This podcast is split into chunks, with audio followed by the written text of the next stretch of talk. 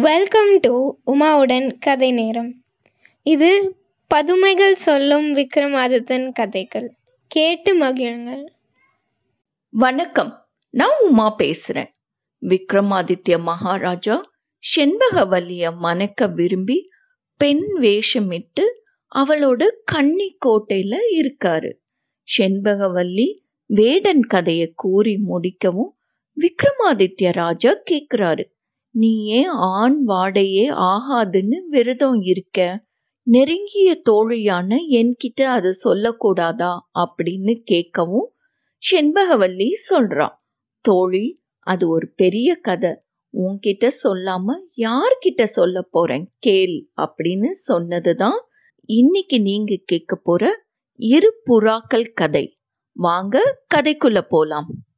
முன்னாடி காலத்துல இனங்காவனம்னு ஒரு காடு இருக்கு.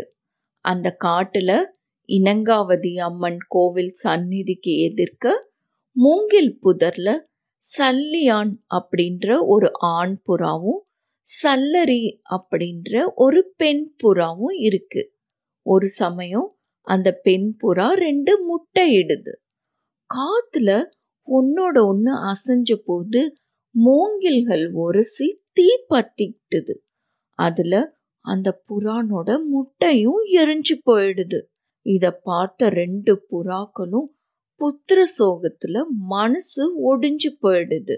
இனிமேல் வாழ்றதுல பயனே இல்லைன்னு உயிரை விடவும் தீர்மானிக்குது. உயர பறந்து தீல விழும்போது சல்லியான்கிற ஆண் புறா மட்டும் விழுகாம பறந்து ஓடிடுது. இத பார்த்த சல்லரிங்கிற பெண் புறா மனம் பொறுக்காம இனங்காவதி அம்மன் சந்நிதிக்கு போய் அம்மன் கிட்ட தன்னோட மன துயரத்தை எடுத்து சொல்லுது. தேவி என்னோட கணவன் என்ன மோசம் செஞ்சிட்டான். அதனால நான் தீயில விழுந்து இறக்க போறேன். அடுத்த ஜென்மத்துல செண்பகப்பூ மனத்தோட இருக்கும்படி அருள் செய்யணும். அந்த ஜென்மத்துல நான் ஆண் வாடையே இல்லாம இருக்க போறேன்னு வேண்டிக்குது. இந்த கதையை எல்லாம் அணில் ரூபத்துல இருந்த மதி மந்திரி பட்டி கேட்டுக்கிறாரு. செண்பகவல்லியோட அப்பா விஜயநகர ராஜன் ஆயிரம் பொன் காசுகள் கொடுத்தான் இல்லையா? அத காட்டுல புதைச்சு வச்சிருந்தார் இல்ல பட்டி. அதை எடுத்துக்கிட்டு கொண்டு வந்து திருப்பி கொடுத்து விக்ரம பெண்ணா இருக்கும் விக்ரமாதித்ய மகாராஜாவை கூட்டிட்டு போறாரு. காட்டை அடைஞ்சதும் ரெண்டு பேரும் அவங்களோட சுய ரூபத்தை எடுத்துக்கிறாங்க. விக்ரமாதித்ய ராஜா கேட்குறாரு பட்டி காடாறு மாதம் முடிய போகுது. அதுக்குள்ள நான் செண்பகவல்லிய திருமணம் புரியணும். ஒரு ஐடியா சொல்லு அப்படின்னு கேட்கவும் இன்னும் எட்டே நாள்ல அவளை உங்களுக்கு திருமணம் செஞ்சு வைக்கிறேன் அப்படின்னு பட்டி சொல்லிட்டு ஒரு ஐடியாவும் சொல்றாரு. பட்டி ஒரு அழகான இளம் பெண்ணாகவும் விக்ரமாதித்தன் கழை கூத்தாடியாவும் உருமாறுறாங்க. இந்த கதை ஃபுல்லா உருவம் மாறி வேஷம் போட்டுட்டே இருக்காங்கல்ல? பட்டி மட்டும் அரண்மனைக்கு போய் விஜயநகர மன்னனுக்கும் அவனோட பொண்ணு செண்பகவல்லிக்கும் அநேக விதமான வித்தைகளை காட்டவும் ராஜாவும் மகிழ்ச்சியாகி அவரை கௌரவிக்கிறான். அப்போது பெண் உருவத்தில் இருந்த பட்டி சொல்றாரு அரசே இந்த புகழ்ச்சி எல்லாம் காட்டுல இருக்கிற என்னோட குருநாதருக்கே சேரும் அப்படிங்கிறாரு. அவர் ஏன் வரலன்னு விஜயநகர மன்னன் கேட்டபோது அவருக்கு பெண் வாடையே ஆகாது அப்படின்னு கழைக்கூத்தாடியா இருக்கிற பட்டி சொல்றாரு.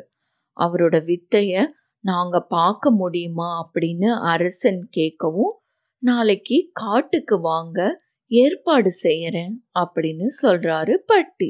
அது போலவே அடுத்த நாள் விஜயநகர மன்னனை கூட்டிட்டு காட்டுக்கு வர்றாரு பட்டி. குருநாதரோட அற்புதமான வித்தைகளை பார்க்க ஆசைப்பட்டு செண்பகவல்லியும் வர்றா ஒரு டென்ட் அடிச்சு அதுக்குள்ள செண்பகவல்லி மறைஞ்சிருந்து பார்க்கறதுன்னு ஏற்பாடு செய்யப்பட்டிருந்தது. கழை கூத்தாடியா வேஷமிட்டு வந்த விக்ரமாதித்யனோட அற்புதமான வித்தைகளை பார்த்து பிரமிச்சு போன விஜயநகர மன்னன் ஐயா கழை கூத்தாடி நீங்க ஏன் பெண் வாடையே கூடாதுன்னு விரதம் இருக்கீங்க? அப்படின்னு கேட்கவும் விக்ரமாதித்தன் பட்டி சொல்லி கொடுத்த மாதிரியே செண்பகவல்லி சொன்ன அதே புறா கதைய சொல்லி பெண் புறா தீயில விழாம மோசம் செஞ்சதுனால ஆண் புறா இனி பெண்களையே நினைப்பதில்லைன்னு சபதம் எடுத்துச்சு. அந்த ஆண் புறா நான் தான் அப்படின்னு சொல்றாரு. கூடாரத்திலிருந்து மறைவா இத கேட்டுட்டு இருந்த செண்பகவல்லி உடனே வெளிப்பட்டு இல்லவே இல்ல. ஏ கூத்தாடி நீ சொல்றது சுத்த போய். ஆண் புறா தான் மோசம் செஞ்சுது. அப்படிங்கிறா.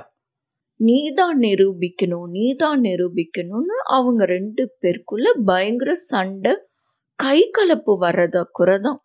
ஆனா விஜயரங்கராஜன் அவங்கள சமாதானம் செஞ்சு கொஞ்சம் பொறுங்க ரெண்டு புறாக்களுமே மோசம் செஞ்சிருக்காது ஆண் புறாவும் பெண் புறாவும் ஒருத்தருக்கு ஒருத்தர் தெரியாம தீயில விழுந்து உயிரை விட்டிருக்கலாம். எப்படி இருந்த போதிலும் நீங்க ரெண்டு பேரும் கற்பு நெறி தவறாம இருந்து வந்திருக்கீங்க. அதனால இந்த ஜென்மத்துல ரெண்டு பேரும் கல்யாணம் செஞ்சுக்கோங்க.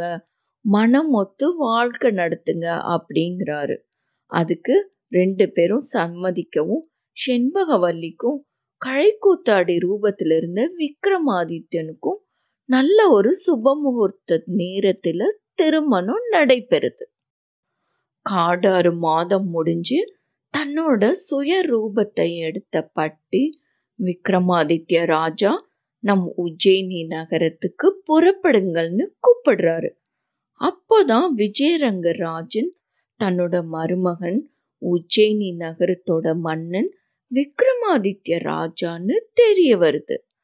அவன் ரொம்ப சந்தோஷம் அடைஞ்சு நிறைய பரிசுகளை எல்லாம் கொடுத்து செண்பகவல்லியையும் உஜ்ஜயினி நகரத்துக்கு அனுப்பி வைக்கிறான் இந்த மாதிரி கதை சொல்லி முடிச்ச மங்கள கல்யாணி பதுமை ஹே போஜ ராஜரே எங்க விக்ரமாதித்ய ராஜாவோட வல்லமைய கேட்டீங்கல்ல இது போன்ற வல்லமை உம்மிடத்தில் இருந்தால் இந்த வினோத சிம்மாசனத்தில் ஏறி அமரும்.